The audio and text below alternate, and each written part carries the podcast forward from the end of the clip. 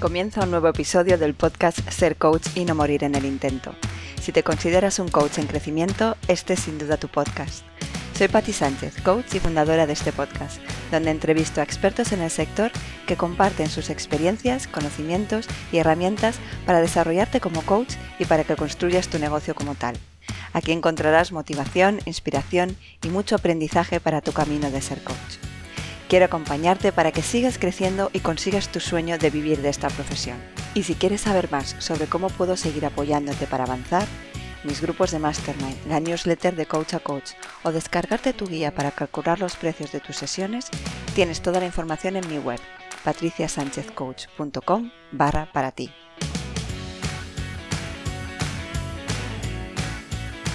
Antes de nada quiero comentarte que si tienes ganas de conocer otros coaches, compartir con ellos dudas sobre coaching, sobre tu proyecto como coach y además quieres llevarte recursos claves para tu emprendimiento, no puedes perderte los eventos que estoy organizando para el mes de mayo. Además, se acerca el aniversario del podcast y estoy preparando muchas sorpresas. Si no quieres perderte nada, apúntate a la newsletter y sígueme en Instagram o LinkedIn. Y ahora sí, comenzamos. En el episodio de hoy hablamos de mucho más que de coaching deportivo.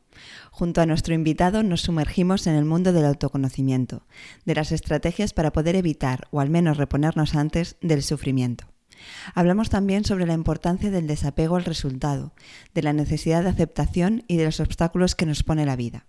Y por supuesto veremos cómo todo esto está relacionado con el mundo del deporte de élite. Imanol Ibarrondo ha sido futbolista profesional, ha trabajado con la Selección de México y el Comité Olímpico Español. Es además fundador y presidente del Instituto de Coaching Deportivo, donde acompaña a deportistas, directivos y entrenadores en sus procesos de mejora y desarrollo. Es autor también de numerosos artículos de prensa y del libro La primera vez que le pegué con la izquierda. Actualmente es responsable de la unidad de emoción y rendimiento de la Real Sociedad. Coge papel y boli porque considero que todo lo que aporta Imanol es de gran aprendizaje para coaches deportivos y otro tipo de coaches, para emprendedores y en general es una lección de vida para cualquier persona. No te lo pierdas. Bienvenido Imanol al podcast Ser Coach y no morir en el intento. Muchísimas gracias por, tu tiempo y por haber aceptado mi, propuesta. Nada, un placer, hombre. Ya como te comentaba antes a micrófono cerrado bueno, creo que son iniciativas que yo las hubiera agradecido también en su momento, así es que oye, si se puede apoyar y colaborar y sumar aunque sea un poquito, pues nada. Perfecto, seguro que sí. Nos une el coaching, pero también nos une que eres eh, coach coactivo, te formaste en la misma escuela que, yo. Y bueno, a todos los coaches que pasan por este podcast les hago la misma pregunta, eh, ¿qué es ser coach para ti? ser coach. Bueno, de momento es para mí, eh, te digo honestamente, para mí es una etiqueta que a veces me, incomoda, ya te lo digo de entrada. ¿eh? O sea, a veces me, siento muy limitado por la etiqueta de coach o por el nombre de coach porque bueno, implica una forma de actuar muy precisa y muy ortodoxa, por llamarlo así, y con un proceso también bastante definido, por lo menos en el, coactivo que conocemos, ¿no? también en el coaching ontológico y en el modelo Tavistop en general. Pues, bueno, los coaches tienen un, un protocolo, ¿no? una forma de funcionar.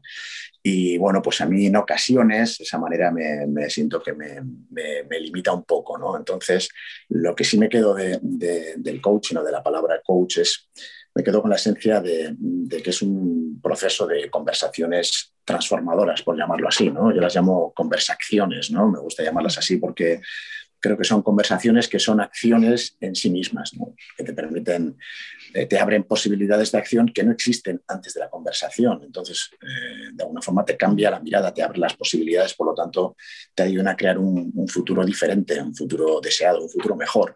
Entonces, en ese sentido, creo que el poder que tienen es inmenso, ¿no? En, tanto en cuanto pues, puedes ayudar a alguien a, cambiar el observador de la vida que está siendo, o de su situación, o de sus problemas, incluso cambiarles incluso la interpretación, ¿no? Con lo cual, bueno, volveríamos a la mítica de cambio yo, cambio todo cambia todo y creo que, bueno, pues diría que, el coaching básicamente, pues de esta mirada son conversaciones transformadoras, pero también creo que también es una forma de, liderar también al servicio de otros, ¿no? Creo que, que coaching, pues como te decía, es un, proceso de conversaciones que pones al servicio de los demás, ¿no? Entonces, en ese sentido, creo que es una forma de liderazgo también, ¿no?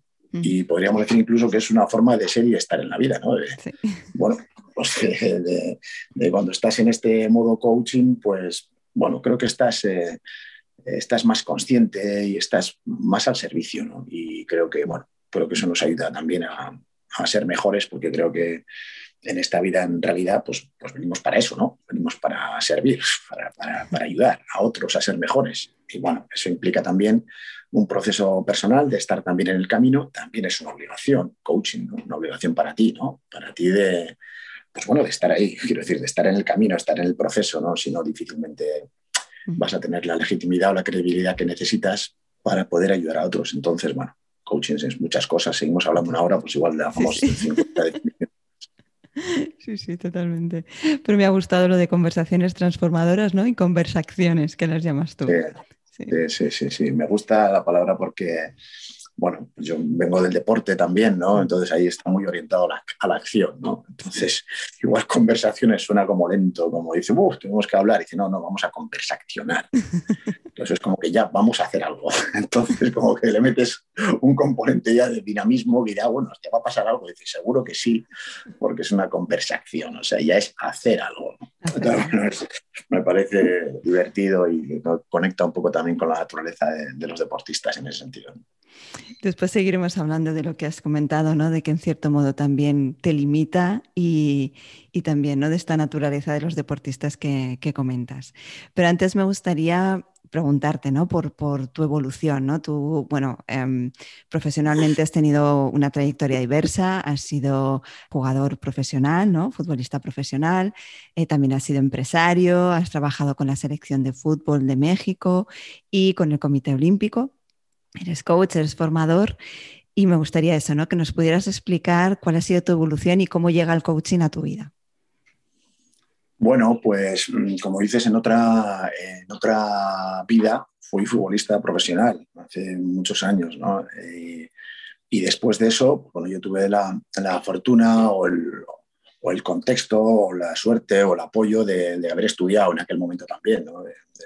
Pues incluso de terminar una carrera, de hacer eh, formación superior, de hacer un par de másters, de, de, estudiar, de formarme durante, durante mi época de futbolista. Entonces, como fui bastante paquete, no fui, no fui bueno, pues bueno, pues no me quedaba otra que, que currar. Entonces, ya cuando estaba acabando, pues yo estaba viendo ya que había que espabilar.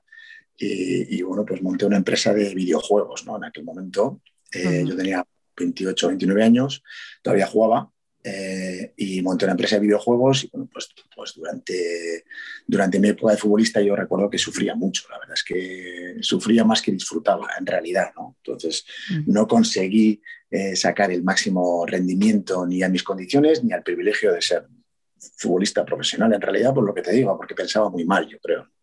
Y de hecho, cuando acabó el fútbol, pues siempre te quedaba la cosa de decir, hostia, podía haberlo hecho mejor, podía haber conseguido más cosas, podía haber disfrutado más, podía haber sacado más rendimiento a todo esto, sufrir menos. Pero bueno, lo achacas a la mala suerte un poco, ¿no? O bueno, pues era muy joven, o yo qué sé, el club al que fui era muy malo, el presidente era un golf, el entrenador era un paquete, yo qué sé, mil cosas, ¿no? Para, para no asumir responsabilidad, ¿no? Y bueno, pues nada, seguí para adelante y, y, y luego en esta empresa que te digo de videojuegos, pues de unos años pues ahí tenía trabajando mucha gente, pues casi, pues casi había en un momento dado 40 personas, ¿no? 30 y pico, ¿no? Y, y, bueno, pues otra vez se me, hizo, se me hizo bola, otra vez. O sea, otra vez sufría mucho digo, joder, a ver si voy a ser yo, si no va a ser las cosas, sino que esto se repite otra vez y va a tener algo que ver conmigo, ¿no?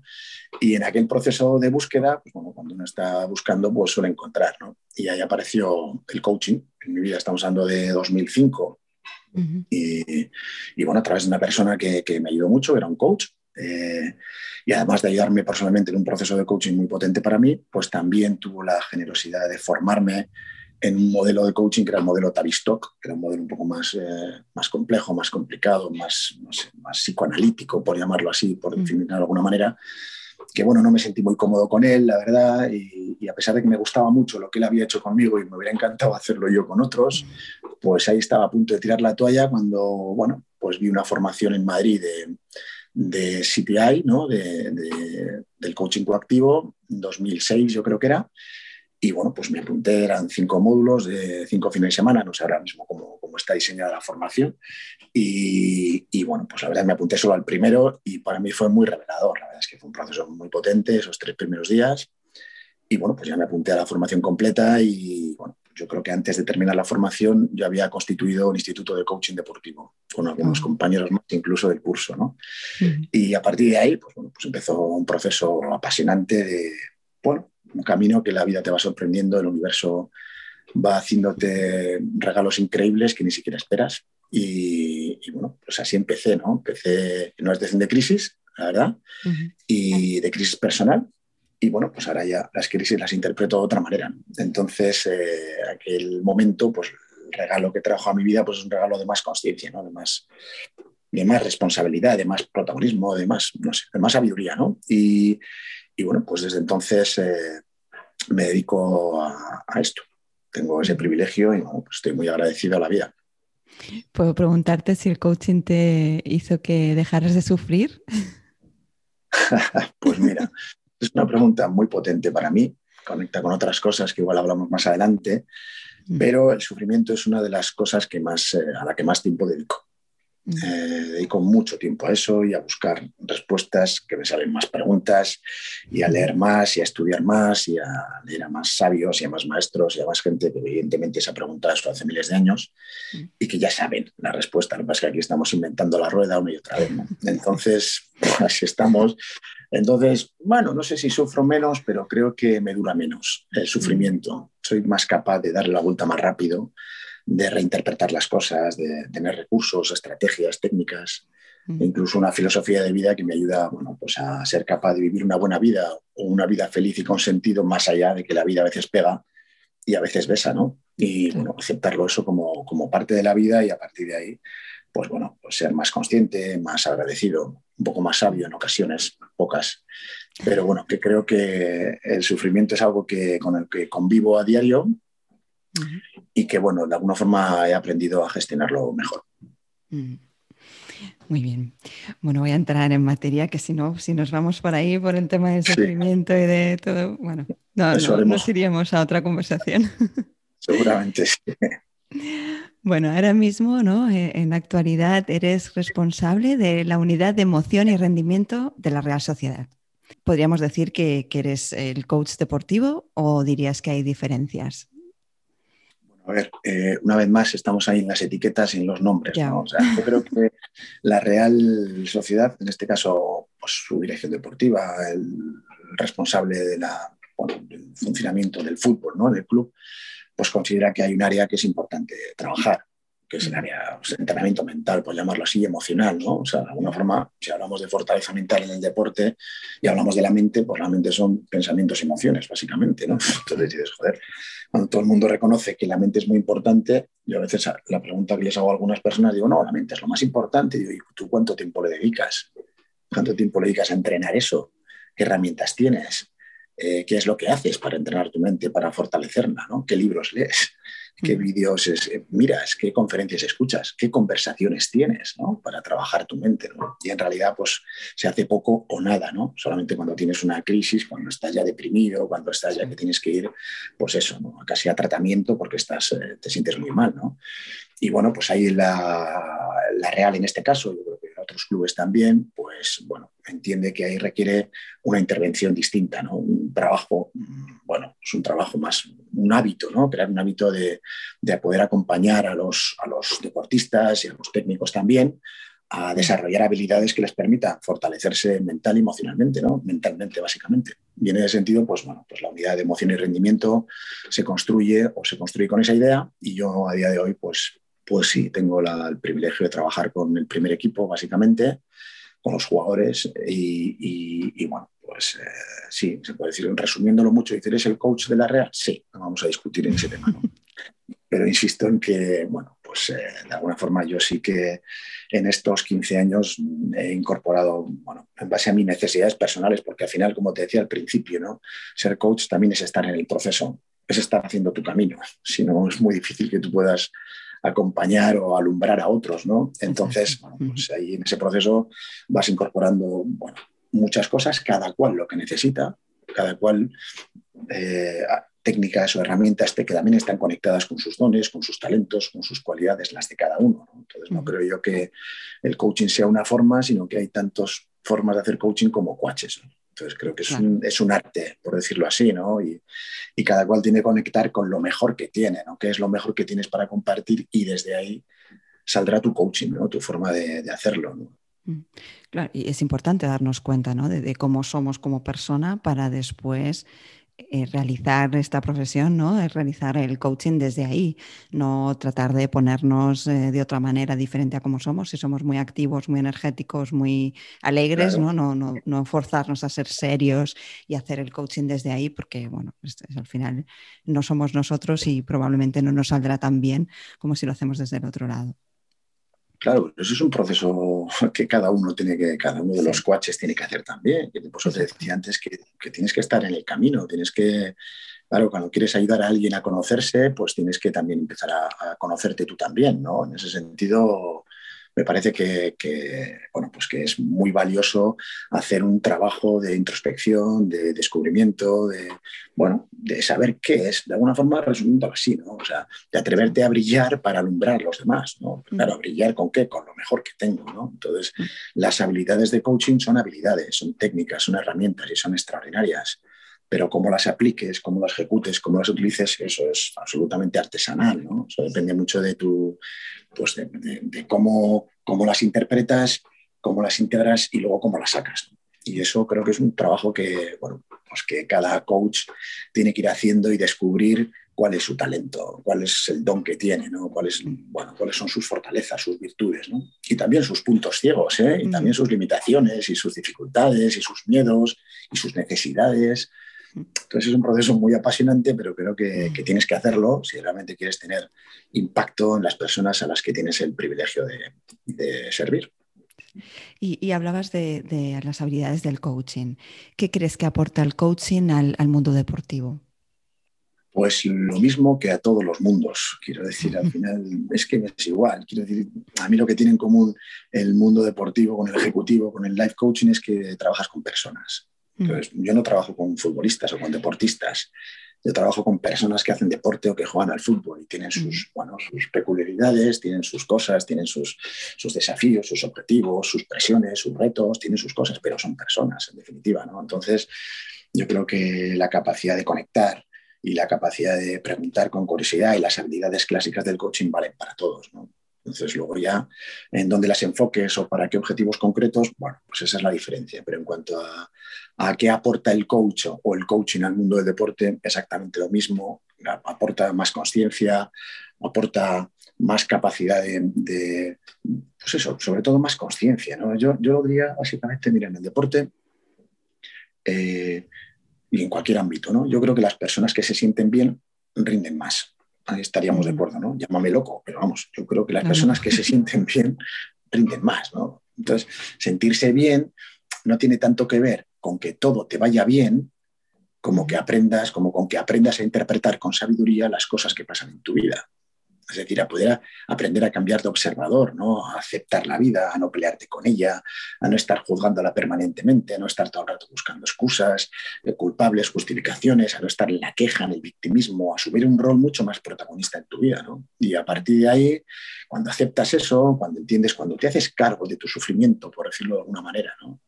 Cuando te haces cargo de tu estado de ánimo, no es lo que está pasando lo que me hace sufrir, y volvemos al sufrimiento, ¿no? Sino es lo que yo estoy interpretando sobre esto, en el momento que alguien asume eso, ahí empieza el espectáculo, ahí empieza la fiesta, ahí empieza el crecimiento, la transformación, el cambio, todo lo que quieras, ¿no? Y eso me vale para el deporte y me vale para cualquier cosa en realidad, ¿no? Entonces, por eso te decía que lo que el coach aporta al deporte, creo que es lo mismo que puede aportar en cualquier ámbito de actividad. Mm. Y hablabas antes de que el etiquetarte como coach en cierto modo te limita, ¿no? En este sentido, ¿a qué te refieres concretamente? Bueno, a ver, me limita a mí no porque me da igual, pero yo, yo, asumo que la gente me diga, soy coach, no voy a pelear con eso, pues ya está, no me da. O sea, no, yo espérate, yo no solo, yo hago cosas.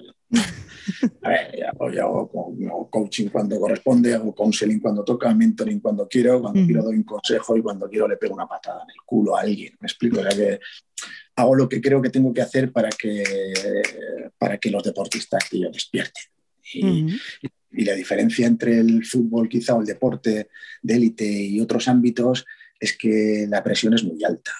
La presión es muy alta en sentido, no solo la presión, la presión ahí está en todas partes, ¿no? Y no es tanto la presión, sino que tú te sientas presionado, ¿no? Pero que se sienten muy observados, la crítica externa del público, de la prensa, los resultados cada día, eh, los objetivos, la competencia feroz, bueno, la mirada del otro. Bueno, hay muchas cosas ahí que, que tienen mucho impacto en gente muy joven.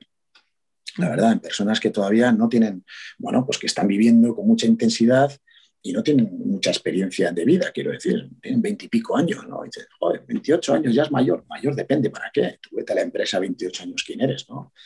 Y, todavía, pues, pues ahí en el fútbol, pues, pues en el deporte, pues, bueno, pues todo eso existe, ¿no? Entonces, de alguna forma, cuando digo que me limita, no, no, no, no lo digo porque yo me siento incómodo con la etiqueta de coach. Yo me formo en coaching no solo en coactivo y en mucho más, ¿no? Y, y, estoy encantado de todas las formaciones y aprendizajes que he hecho con el coaching porque creo que los tengo integrados dentro de mí y ya son míos, forman parte de mí, ¿no? Pero sí me, no, no, me, no me molesta, pero sí... Eh, a ver, me siento incómodo no solo con, no, no, porque yo tenga, me ponga la etiqueta de coach, sino con todas las etiquetas en general. Me explico, o sea, no es ya por, por esta de, de, coach, ¿no? Y reconozco que cuando me decías, oye, esto es para coaches que empiezan, pues, no, soy el, no soy el mejor, me explico, no soy el más adecuado, quiero decir. ¿Por qué? Pues porque yo entiendo cómo era el principio y cómo era cada vez que tenías una sesión que voy a preguntarle cómo voy a hacer. Yo voy a hablar del sabotador, mañana tengo que trabajar la escucha activa y a ver si pillo una creencia y le doy la vuelta y espérate, plenitud, plenitud, vamos a... Bueno, pues es un proceso natural y tienes que hacerlo y tienes que vivirlo y tienes que aprenderlo hasta que al final yo creo que te sueltas un poco de todo eso y, y bueno, pues te dejas fluir de otra manera, ¿no? Y ahí y en tu propio proceso de aprendizaje y de estudio y de conocimiento vas incorporando otras muchas cosas que son muy complementarias ¿no? a, a, todo el mundo del, del, coaching y sobre todo el coactivo, ¿no? que yo creo que yo siempre me gustó mucho del coactivo ese punto más trascendente, más espiritual, ¿no? más esencial que tiene. ¿no? Y bueno, pues yo nunca me había planteado eso hasta hace 15, 16 años y ahora, pues, bueno, pues en este momento de mi vida estoy profundizando muchísimo por ahí. Y claro, pues es una parte muy potente y que complementa mucho todo lo demás, pero, pero mismo el autoconocimiento, ¿no? Cómo ayudar a alguien a conocerse más y más rápido, pues a veces se me quedaba, me faltaban herramientas, ¿no? Capa, técnicas, ¿no? cosas que me sirvan, cómo puedo ayudarle más rápido. No puedo esperar seis meses a que un jugador lo vea. Y, hostia, seis meses nos han echado todos. Han echado a tu entrenador, te han echado a ti, a mí, a todos. Necesito que mañana se te note distinto, con otra chispa, con otra energía. ¿Por qué? Porque, porque lo has visto distinto. La situación es la misma, pero tú lo has visto distinto y tú eres distinto. Entonces, hay a veces necesitas incorporar otras, otras cosas que te puedan ayudar, en la caja de herramientas, ¿no? podríamos decir, una con más cosas para poder utilizar lo que corresponda en cada caso. En este sentido, ¿no? teniendo en cuenta esa rapidez con la que se necesitan los resultados y también que normalmente esto, estos deportistas tienen unos objetivos ¿no? y unos estándares tan altos. ¿Qué es lo que tienes en cuenta en, el proceso? ¿Qué, ¿Qué, hemos de tener en cuenta como coaches para, para acompañar a, a, una persona así? Pues realmente lo que acabas de comentar es un tema importante, o sea que tienen muchos objetivos, o sea, muchas expectativas, muchos desafíos también mucha presión externa. Quiero decir, la diferencia entre un deportista, o por lo menos en el fútbol y otros ámbitos, es que a ti no te cuestionan cada día, cada domingo, en cada partido, los periódicos públicos, tu vecino, el otro te señalan, oye, esto, es que eso te genera mucha ansiedad también, ¿no? Te genera mucha angustia, ¿no? Y, siempre muy pendiente de la mirada del otro. Entonces, bueno, pues yo creo que yo, por ejemplo, una cosa que tengo muy en cuenta cuando trabajo con deportistas, o algo que considero que es muy valioso para ellos, pero también lo considero muy valioso para mí, por eso lo trabajo también, ¿no? Es trabajar la serenidad, ¿no? Aprender a, a, conectar con la serenidad. Tiene mucho que ver con aprender a pensar bien, con aprender a interpretar con sabiduría, ¿no? a separar los hechos de las interpretaciones, ¿no? A, a tener una mirada más sabia, ¿no? O sea, lo que hablábamos antes de las conversaciones que te permitan cambiar de observador de la realidad, ¿no? no pelearte tanto con la vida, ¿no? aceptarla más, pelearte menos. Aceptarla no es resignarte, aceptarla es comprender que las cosas que pasan pasan para algo, aunque tu mente no lo entienda, ¿no? aunque tu mente se pelee, aunque tu mente lo juzgue y se lamente, entender que, todo tiene un porqué y un para qué, que todo tiene un sentido profundo, que nada sobra y nada falta, que nada es casualidad. Entonces, bueno, lo que te decía antes, ¿no? cuando un deportista empieza a aceptar eso, a aceptar eso, a, a pensar, hostia, ¿y sí, y sí, sí? ¿Y si fuera lo que dice este tarao y que esto que está pasando es que me he lesionado la rodilla ocho meses? ¿Cómo va a ser bueno esto? yo no digo que sea bueno ni malo, digo que es lo que es. Que ya está, que no te pelees con la vida. Que, tío, ¿qué aprendizaje tienes aquí? La gente se pregunta mucho qué injusto y por qué a mí y por qué no a ti. Pero tú, ¿quién te has creído que eres, tío? ¿Y por qué no piensas, tío, que si la vida te da esto, esto es lo que necesitas? Pero ¿cómo voy a necesitar eso? No, eso es tu mente pegando voces, pero ¿y si sí? ¿Y si fuera esto? ¿Y, ¿Y quién quiero ser yo ahora? ¿Y cuál es el reto aquí para mí? ¿Y qué tengo que aprender? ¿Y qué no estoy aceptando? ¿Y en quién podría transformarme ahora? ¿Y qué recursos tengo? Por eso te comentaba antes, ¿no? Cuando un deportista, cualquier persona acepta, se deja de pelear con la vida, ¿no? En ese sentido, pues tiene una mirada más sabia, ¿no?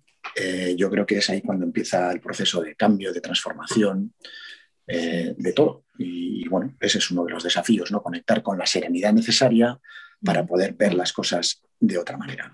Sí.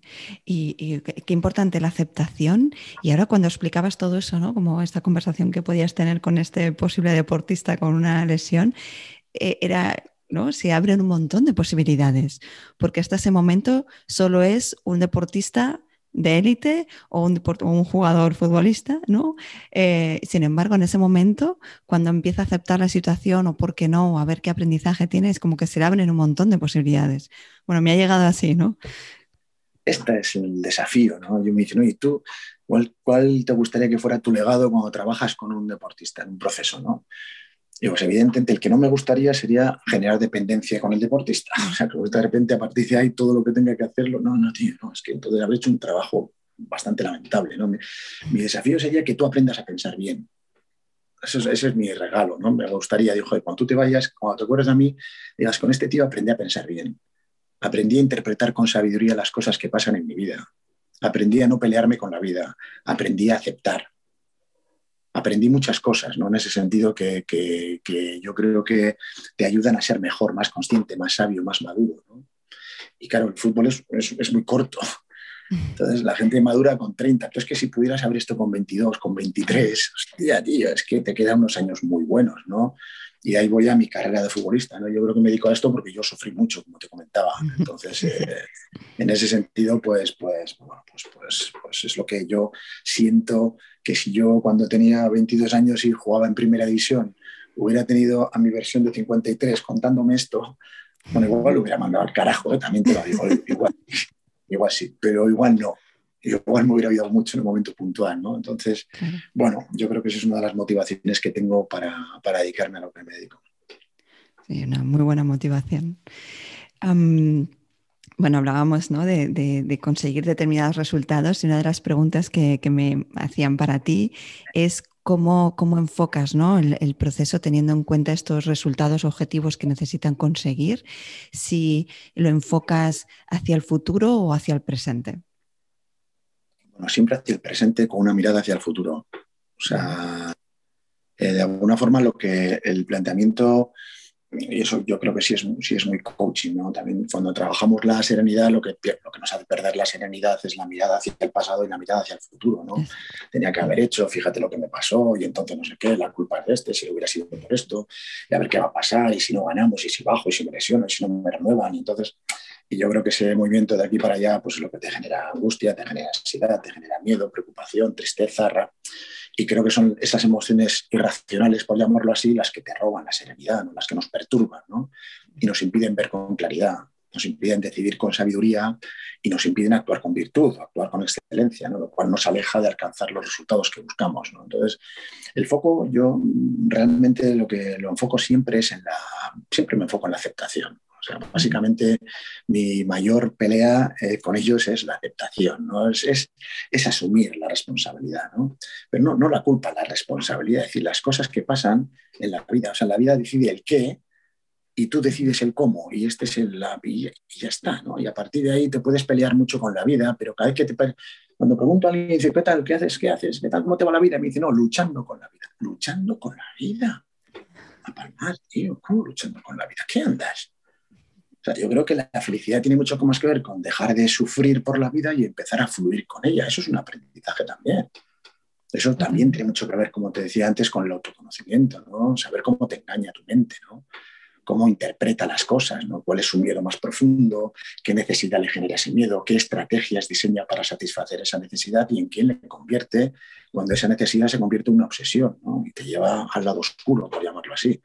Entonces ese proceso yo creo que es muy potente y yo creo que es una herramienta poderosísima ¿no? que, un deportista, cualquier persona, se conozca un poco más, saber qué gafas lleva, tío, cómo interpreto yo la vida, ¿no? Y, a partir de ahí, pues, pues poder tomar conciencia y poder, bueno, pues empezar a, cuestionarte algunas creencias que te hacen mucho daño y que te limitan, sustituirlas por otras afirmaciones más positivas y, no, no, no, irte hasta los extremos siempre, ¿no? Si estar ahí más equilibrado, más consciente, más sabio, sin pelearte tanto con la vida y fluyendo más con ella. Yo creo que ese es un aprendizaje que, bueno, que todos deberíamos hacer, empezando por mí. Entonces, bueno, pues como estoy en ese proceso, pues comparto con ellos lo que, lo que yo estoy viviendo, ¿no? Y eh, bueno, en este sentido yo, yo creo que es, es, más lo mismo, ¿no? Más de lo mismo.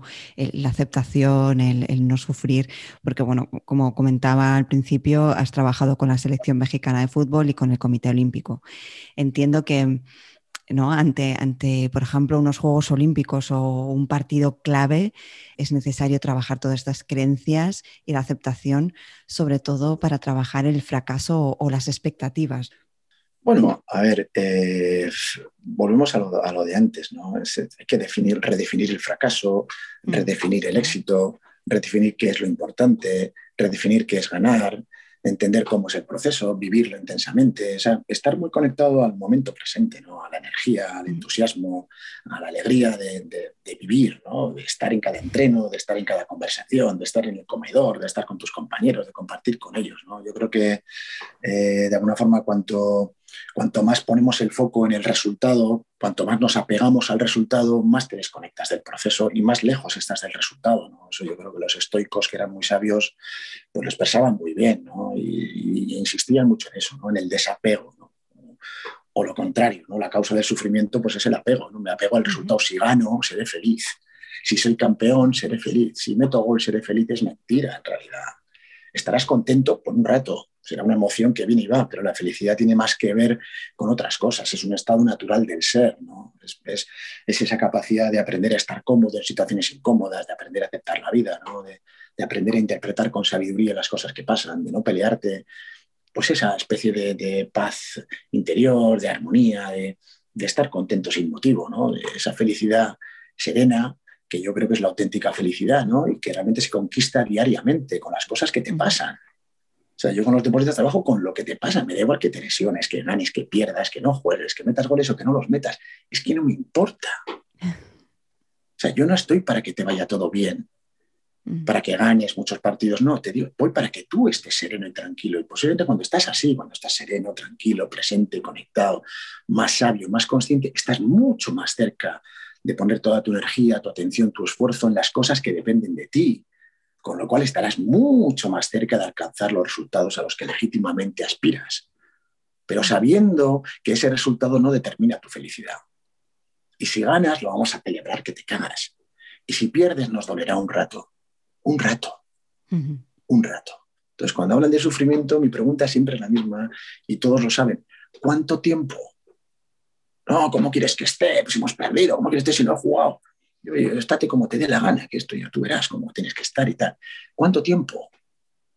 ¿Te vas a hacer cargo de dar la vuelta a esto o vas a esperar que la vida cambie para que tú estés bien? ¿En serio? O sea, en serio, esa es una postura madura, una postura consciente. no, cuando juegues seré feliz, pero tú eres gilipollas o qué? Y mientras tanto, vas a estar amargado todo el día, tú, tu mujer, tus hijos, tus amigos, tú todo el día con cara de perro. ¿En serio? Entonces no estamos aprendiendo nada, ¿no? Entonces la vida, como hoy que no aprendes, te va a dejar en el pozo un ratito más. ¿Por qué? Porque no estás aprendiendo. Así es que, y siempre es lo mismo, ¿no? Aprender a pensar bien, a interpretar, a tomar las riendas, a ser consciente, a buscar interpretaciones que te ayuden a ser agradecido, a apreciar, a reconocer, a valorar. Y desde ahí yo creo que se conecta con esa serenidad que te decía, que te permite entrenar mejor, competir mejor y estar mucho más cerca de alcanzar los resultados a los que aspiras, ¿no? Sabiendo que ese resultado no es la causa de tu felicidad. Como reconocer qué es lo importante, qué es lo importante, que al final es eso, ¿no? Es esa paz interior, ese ser feliz, reconocer que no depende de algo fuera, no depende del que juegue, del que gane, y, ah, la aceptación y otra cosa que, me ha gustado mucho, el vivir el proceso y no apagarnos al, resultado. Eso tiene que ser un trabajo importantísimo, ¿no? Cuando, cuando estábamos hablando de deportistas y, de jugadores que están continuamente como enfocados en, esos resultados. Bueno, exactamente. Yo creo que esa es la mayor dificultad. ¿no? Eh, el fútbol, el deporte es tan competitivo que si ganas eres bueno y si pierdes eres malo. Si gardas tienes éxito, si pierdes fracasas. Y es así. Entonces, claro, y desde ahí cambiar ese paradigma, esa creencia, no es sencillo, no es fácil, ¿no? Pero lo paradójico del asunto es cuando dejas de enfocarte en esto y pones todo, como te decía antes, toda tu atención, tu esfuerzo y tu energía en las cosas que dependen de ti, en entrenar bien, en estar sereno, en comer bien, en descansar bien, en tener buenas relaciones con tus compañeros, en cuidar tu estado de ánimo, tu energía, tu alegría, tu entusiasmo, cuando haces eso, es que estás mucho más cerca de alcanzar los resultados a los que aspiras. Totalmente. Porque cuando te enfocas solamente en el resultado, lo único que te genera es angustia, ansiedad, depresión, tristeza, rabia, preocupación, miedo. Y desde ahí tú juegas peor. Es que te lo puedo asegurar. Y entrenas peor. ¿Y quién se hace responsable de eso? Le echamos la culpa a la vida, al entrenador, a la prensa, al público, al club, a los compañeros, ¿a quién? Y somos especialistas en esto, ¿no? En buscar culpables, justificaciones, excusas, en quejarnos, en lamentarnos, en pelearnos con la vida, en un victimismo que nos hace mucho daño. Entonces yo creo que asumir el protagonista es aceptar que la vida es lo que es, no lo que a tu mente le gustaría que fuera. Es lo que es. Y además la vida, no solo eso, te da todo lo que necesitas para aprender a ser feliz. Todo lo que necesitas, no lo que quieres, lo que necesitas. Y cuando aceptas eso, encuentras en cada obstáculo una oportunidad en cada problema un regalo, en cada situación una experiencia. Pero eso es una mirada, eso es un cambio de observador en realidad. Entonces, cuando decía, no, la vida está llena de obstáculos, o no, o los obstáculos son el camino. No es que hay obstáculos en el camino, no, no, son el camino, porque un obstáculo realmente te, te desafía, te reta a decir, bueno, ¿y ahora qué? ¿Quién vas a ser tú? No, pero yo quería jugar y me he lesionado ocho meses. Pues muy bien, es lo que te toca. ¿Que quién vas a ser? Que te pregunto lo mismo qué vas a hacer con esto, en quién te vas a convertir, que cómo vas a relacionarte, cómo vas a cuidar tu estado de ánimo, cómo vas a descubrir que tienes recursos de sobra para afrontar esto, quién vas a ser cuando vuelvas, en qué jugador te vas a convertir, de qué vas a ser capaz, qué va a ser posible para ti, bla, bla, bla, bla, bla. Todo para ti. Para que cuando mires con perspectiva esta situación, no solo lo mires como diciendo, joder, qué putada, sino que fue lo mejor que me pasó en la vida, aquella lesión. No por la lesión, sino por lo que aprendí de esa lesión. Y esa mirada es una que está disponible para todos, pero solos no podemos hacerlo. Es muy difícil. Hay gente que tiene una fuerza natural increíble y le da la vuelta a todo solo, pero la mayoría necesitamos un apoyo, un acompañamiento, un guía por un momento, alguien que nos, que nos acompañe en el proceso, ¿no? Para que hagamos este descubrimiento, ¿no? Y a veces un coach con sus conversaciones, pues es, es un elemento perfecto para poder pues es lo que te digo, ¿no? Acompañar en ese proceso y guiar a quien lo necesita. Y, ahora, claro, cuando lo explicabas es como tener tantas habilidades personales, poder eh, desarrollarlas para, junto con estas habilidades personales que tengo, unidas a estas habilidades deportivas, ¿no? Te hacen un jugador, te hacen un, deportista tan completo mental y físicamente que eres capaz de todo, o no de todo, ¿no? Pero eres mucho más capaz de conseguir esos resultados que, que se esperan. Eres, eres muy capaz de disfrutar intensamente de tu privilegio de poder desarrollar el deporte para el que, el deporte que amas, podríamos decir. O sea, yo lo miro desde ahí, hay mucho sufrimiento en el deporte de élite, mucho, mucho, mucha angustia, mucho miedo, mucha depresión, depresiones sin diagnóstico, juguetes rotos cuando acaban. O sea, cuando, cuando estás sometido a tanta presión y sientes que tu valía está directamente relacionada con ganar o perder, pues bueno, pues eh, evidentemente la consecuencia puede ser traumática, ¿no? Si gano soy valioso, me quieren, seré feliz. Si pierdo no valgo, no me quieren, seré infeliz. Entonces, y eso existe mucho, ¿no? El éxito y el fracaso, ¿no? Que decía Rudyard Kipling, esos dos grandes impostores, trátalos siempre con la misma indiferencia, ¿no? Pero qué difícil es, ¿no? Cuando estamos tan apegados, sobre todo en esta sociedad actual tan consumista y tan cortoplacista y tan éxito y fracaso y competitiva, ¿no? y el deporte élite, pues es la, pues de alguna forma es el reflejo de todo eso, ¿no? Se lleva al máximo nivel, ¿no? Competir al límite, y casi, casi, bueno, pues incluso en muchos casos, pues vale todo para ganar, eh, ganar es lo único importante. Y claro, viviendo desde ese paradigma, pues es muy difícil evitar el sufrimiento, ¿no? Porque eh, con los deportistas, pues el trabajo es un poco desapega, es el desapego que te comentaba antes, ¿no? Entiendo que, competimos para ganar y el deporte de élite, pues el resultado, o sea, lo que estamos buscando son objetivos y queremos alcanzar resultados, cada club tiene los suyos. Lo que planteo es que eh, si te angustias especialmente o, o, te genera especial angustia, ansiedad, miedo, preocupación y estás demasiado enfocado en el resultado, pues creo que pierdes presencia y pierdes conexión con el proceso, con lo importante que es lo que realmente te va a acercar al resultado. ¿no? Entonces, por eso me decía de desenfocar un poco el resultado, ¿no? eh, desapegarte un poco del resultado, entendiendo que la felicidad, que cuando gane, la promesa que nos hacen es que cuando gane seré feliz, pero no es verdad, en realidad. Cuando ganes estarás eufórico y tendrás una emoción espectacular, te sentirás pleno y te sentirás alegre y exultante y ponle los adjetivos que quieras, ¿no? Pero si pierdes el día siguiente, la emoción va a bajar en picado y entonces me sentiré, me sentiré decepcionado, eh, frustrado, angustiado, impotente, incapaz, inútil. Son emociones que suben y van y conviene distinguir la emoción de la felicidad, ¿no? Yo creo que ese también es un aprendizaje potente, ¿no? Aprender a, a estar cómodo en la incomodidad, ¿no? A estar cómodo en la presión, en la tensión competitiva, ¿no? A, pe a, pensar con sabiduría, a interpretar con sabiduría las cosas que me pasan, ¿no? Y entenderlo que todo forma parte de un proceso, ¿no? De crecimiento, de mejora, de aprendizaje, de ser mejor, ¿no? Y que la vida en este momento despliega experiencias ante mí que son las que necesito para hacer este proceso de evolución de conciencia, de crecimiento, etcétera. Claro, eso es difícil que un deportista te compre eso, así a la primera. Que diga, ya, pero yo tengo que ganar el domingo. Jodido el asunto, ¿no? Entonces, lo bueno que, que cuando estás muy cerca mucho tiempo, todos los días, pues poco a poco. Es un mensaje que va calando, hoy son tres minutos, mañana son cinco, hoy es tomando un café, pasado es una hora, el resto es el masaje, luego nos sentamos en el gimnasio y luego hablamos un rato en un viaje, ¿no? Y poco a poco, pues yo creo que es un proceso en el que empiezas a reprogramar tu mente, ¿no? Casi casi es un proceso de reprogramación mental en el que dices, bueno, como que abres espacio a otra posibilidad, ¿no? Y de repente con esa otra posibilidad, un día descubres que estás más sereno, que estás más tranquilo, que estás mejor. Y dices, coño, y, si sí, ¿no? Y si esto de verdad me funciona, y si esto me sirve, ¿no? Y entonces ya, eso que es una creencia, porque yo sustituyo la mía por la suya, ¿no? Digo, esta no te sirve, coge la mía, ¿no? Pero sigue siendo una creencia, ¿no? Hasta claro. que él no lo convierte en una experiencia. Realmente hay un discernimiento profundo personal y de esto me funciona, esto es verdad para mí, ¿no? Estoy más tranquilo, estoy más sereno, lo llevo mejor, gestiono mejor mis emociones, no son tan irracionales, no me angustio tanto, lo veo con más claridad. Entonces, cuando el, cuando el deportista va haciendo ese proceso y lo va sintiendo en sí mismo, pues ya se acabó el asunto, ya está, ya está enfilado, ya está enfocado y ya sigue su camino, ¿no? Yo creo que ese es el, el gran desafío, ¿no? Como te decía, te decía antes, ¿no? Es ayudarles a aprender a pensar bien, por resumirlo mucho, ¿no? Aprender a ser feliz, que tiene mucho que ver con aprender a pensar bien, aprender a pensar bien, solo cuatro palabras. Pero claro, tiene mucho meollo, ¿no? Y en este sentido yo creo que está muy ligado, ¿no? Porque otra de las preguntas que me hacían para ti era cómo, cómo podemos nosotros desde el coaching ayudar a un atleta, a un deportista de élite, a que consiga equilibrio en su vida.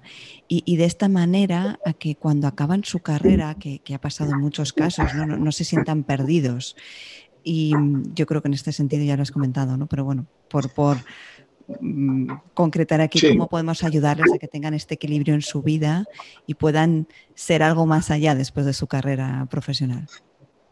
Sí, yo creo que es un poco lo que estábamos hablando, ¿no? Al final se trata también de encontrar un propósito, ¿no? Lo que estás haciendo, ¿no? O sea, no solamente es que ganar es que es una mentira, es que es una mentira, es que no hay nada ahí, ¿no? Otro día escuchaba a un jugador de élite, Paolo Maldini, ¿no? que fue uno de los mejores defensas del mundo italiano, y decía, yo soy el jugador que más finales ha perdido, soy el mayor perdedor del mundo.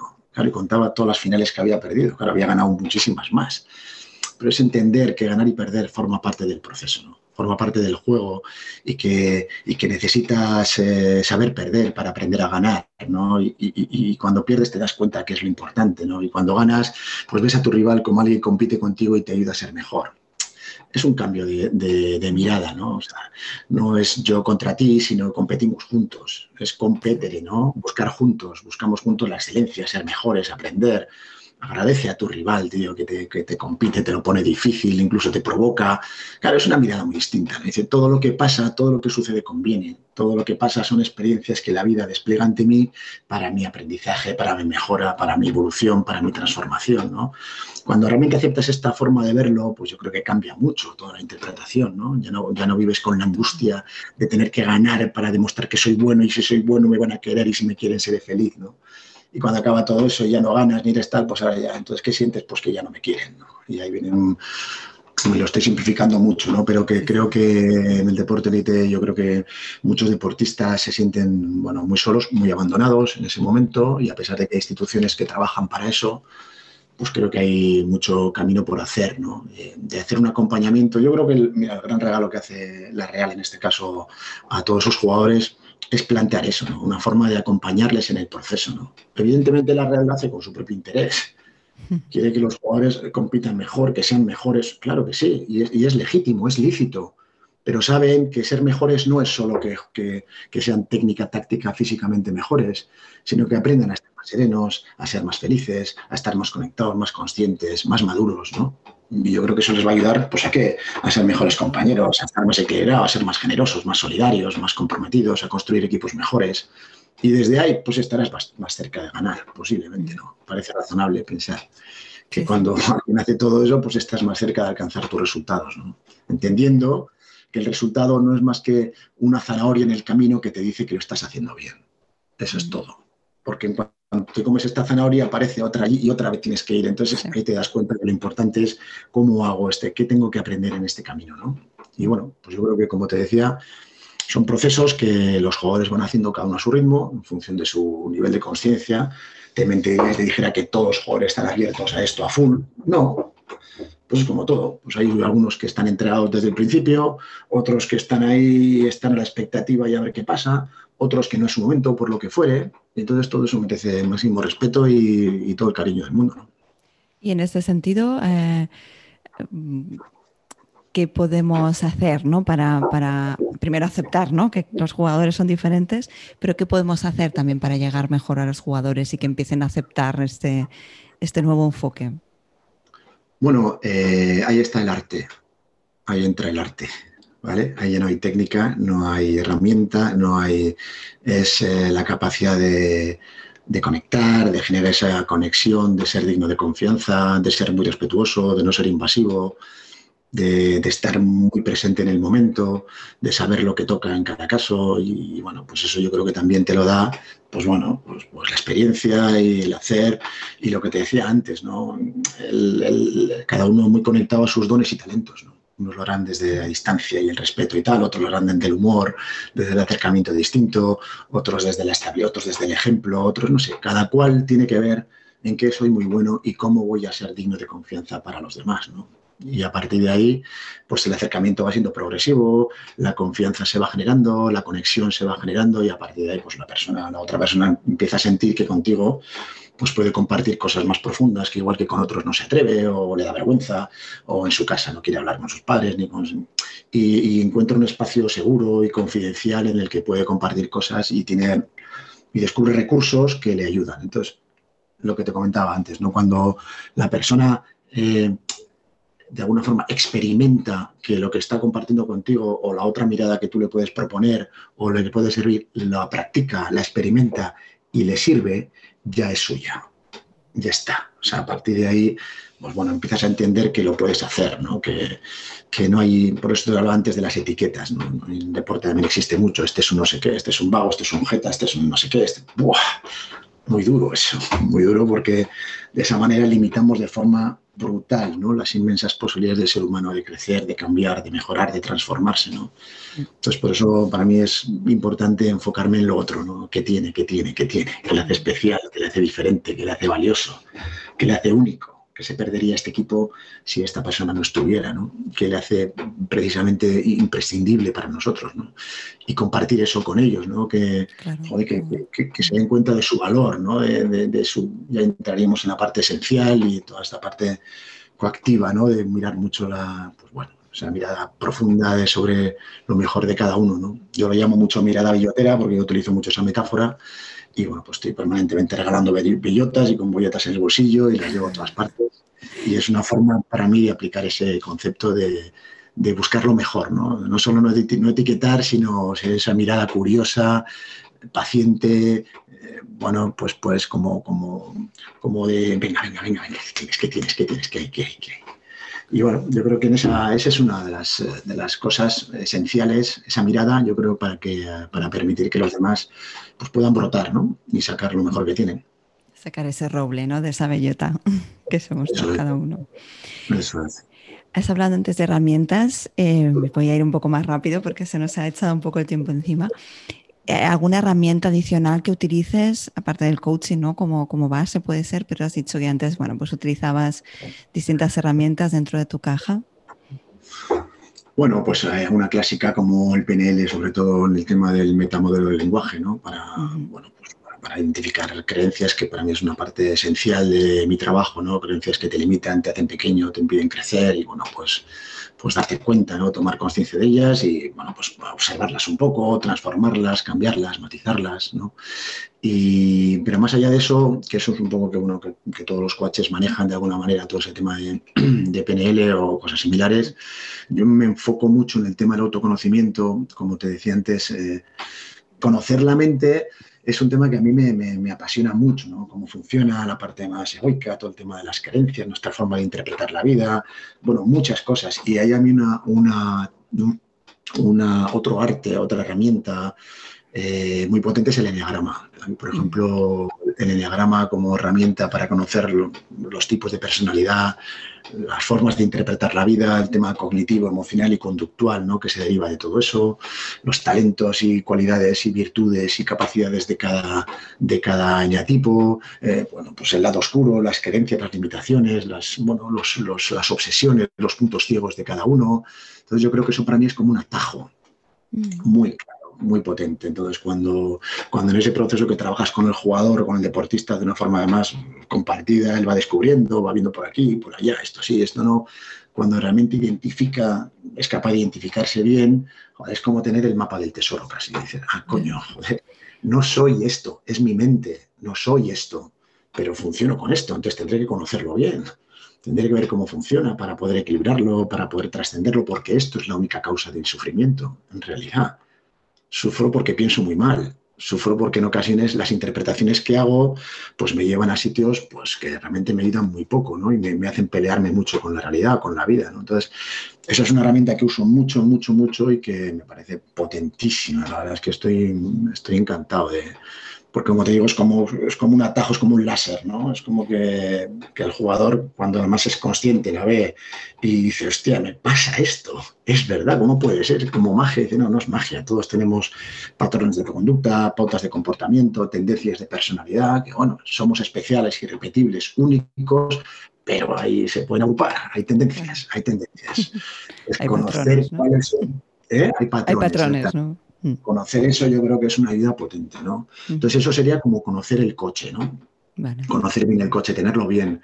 Y luego está hacer el camino del coche al conductor, ¿no? Al conductor a esta parte esencial, ¿no? Que realmente está dormida y cree que es el coche. Entonces, claro, cuando, el conductor cree que es el coche, pues así estamos, ¿no? Entonces, se trata de despertar a este, ¿no? Y ahí hay un camino de conexión entre este y este que a mí me gusta mucho la filosofía estoica, ¿no? Yo estoy apasionado, muy, me parece muy inspiradora, muy admirable y es aceptar que en esta vida, pues bueno, a veces, a veces las cosas son duras, son difíciles, son incómodas y que aún así tenemos la capacidad de vivir una buena vida, una vida feliz y con sentido si aprendemos a, a interpretar con sabiduría, ¿no? Y me parece que, que estos tíos desde hace 2.300 años, bueno, pues han sido unos fenómenos. A día de hoy las terapias cognitivas, conductuales que utiliza la psicología moderna están basadas en gran parte en principios y técnicas estoicas.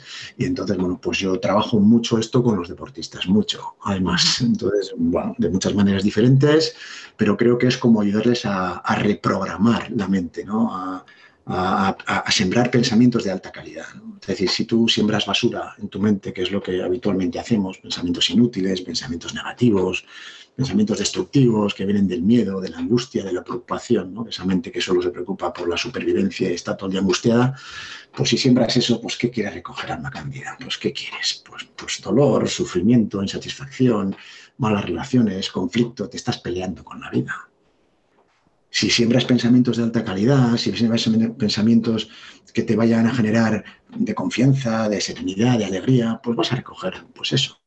Al final, ¿qué va a brotar ahí? Pues va a brotar pues, más serenidad, más felicidad, mejores relaciones, más satisfacción. Bueno, pues esto es igual. Entonces, creo que la filosofía estoica en ese sentido, bueno, es una maravilla, ¿no? Toda la cantidad de recursos, herramientas, principios potentes que, que te sirven para reprogramar tu mente y poder hacer este proceso de transformación del coche que no eres, pero que también eres, al conductor que en esencia eres, ¿no? Y que te permite vivir, pues eso, una vida más plena, más al servicio, más feliz, más satisfecho, más sereno. Muy interesante, Manuel. PNL, entonces, para, trabajar creencias, también la filosofía estoica, ¿no? Para analizar nuestros pensamientos Y, podemos, y poder cambiarlos. Y el enneagrama como, como herramienta de, conocimiento, ¿no? De autoconocimiento, en este caso de, mejor conocimiento hacia los, hacia los deportistas. Mm, me quedan un montón de temas por en el tintero, pero hemos de ir acabando. Me da, me da pena, ¿eh? porque estaría aquí conversando contigo muchas horas. Me hubiera gustado mucho también hablar de liderazgo, que es uno de los temas que hablas en, en tu libro, la primera vez que, que, le pega con la izquierda. Pero va a tener que ser en, en otra entrevista porque ahora digo que se nos ha ido el tiempo, pero bueno, no pasa nada. Yo creo que ha sido muy interesante. No hemos terminado, siempre acabo con, con tres preguntas que hago a todos los coaches. ¿Qué te ha funcionado en tu carrera como coach?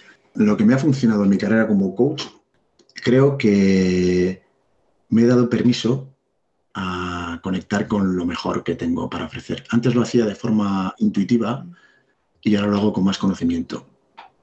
Ahora soy más consciente de qué es lo que tengo. Entonces le he podido subir dos puntos el volumen. Entonces yo creo que lo que me ha ayudado es ser, en el sentido auténtico, quiero decir, fiel a mis talentos acuerdo, no, no, ser mejor, ser, ser, fiel a ponerlos en práctica y atreverme a decir, oye, en esto soy muy bueno, tío, y, es lo que tengo, y es lo que te doy, ¿no? Entonces, eh, ¿qué te diría que como, como recomendación? O, lo que yo he hecho, lo hemos hablado antes, estar en el camino.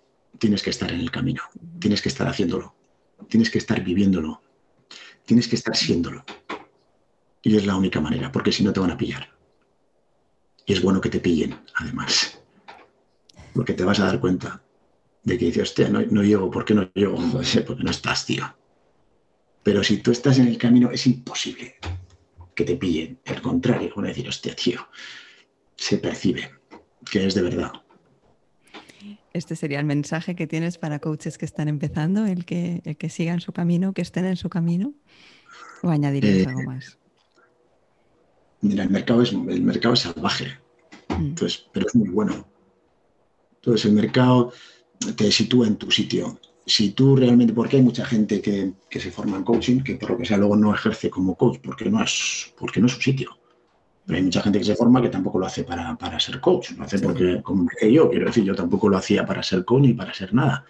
Me veo muy bien porque yo quería, me servía para mí, ¿no? Pero los que quieran hacer el camino, pues lo que decía antes, el obstáculo es el camino. Me vale para deportistas y me vale para coches. O sea, le diría exactamente lo mismo que a un jugador de élite. Joder, que está muy difícil. Nos ha jodido, claro. ¿Qué quieres? El obstáculo es el camino. Entonces ahí descubres si realmente te apasiona, si realmente quieres, si tienes recursos, qué precio estás dispuesto a pagar, estás dispuesto a hacerlo gratis, a meterle horas, a trabajar sin cobrar, a qué estás dispuesto, qué es lo que quieres. No, es que yo quiero ser ya del primer día. Ah, bueno, y yo quiero jugar en la selección española. Y entonces, entonces el obstáculo es el camino. Entonces descubres si realmente te apasiona esto, si realmente cada vez que haces una sesión o tienes una conversación te sientes de puta madre. Y dices, hostia, tío, qué bueno. No por, no por puro ego, sino por la sensación de decir, hostia, esta persona y está mejor y he conseguido tal que es puro ego en realidad, ¿eh? pero un poco eso ya lo irás apartando, ¿no? Pero esa sensación de decir, este, quiero hacerlo, quiero seguir haciéndolo, quiero mejorar, cómo podría tal. Y ese es el proceso que yo creo que todos tenemos que hacer, ¿no? Entonces, eh, para mí, la forma es eh, eso, ponerle mucha pasión, no dejar de aprender, estar en el camino y, superar las adversidades que, la vida te va a poner, porque te las tiene que poner, sino que, si no, ¿cómo sabemos si es bueno? Pues muchísimas gracias, Imanol. Ha sido un placer, de verdad. Una conversación muy interesante, he aprendido mucho, como siempre en todas las entrevistas, pero ha sido realmente un placer escucharte y todo lo que tienes para, para aportar, de verdad. Muy bien, Pati, pues un placer. Te deseo que sigas por ahí y que le des caña y, bueno, pues oye, seguramente la vida nos volverá a juntar, los senderos se volverán a cruzar y nos veremos. Un saludo a tus oyentes. Hasta aquí el episodio de hoy, pero no me quiero ir sin darte las gracias por estar al otro lado y escuchar este podcast. Es un regalo recibir los comentarios sobre lo útil que resulta y cuánto acompaña en este camino de ser coaches. Muchas gracias. Por mi parte, encantada de acompañarte una semana más. Y ya sabes, no dudes en compartir este podcast con otros coaches en crecimiento. Y si quieres saber más sobre mí y mi comunidad de coaches, lo tienes todo en mi web, patriciasanchezcoach.com. Y gracias de nuevo por estar ahí. Hasta el próximo episodio.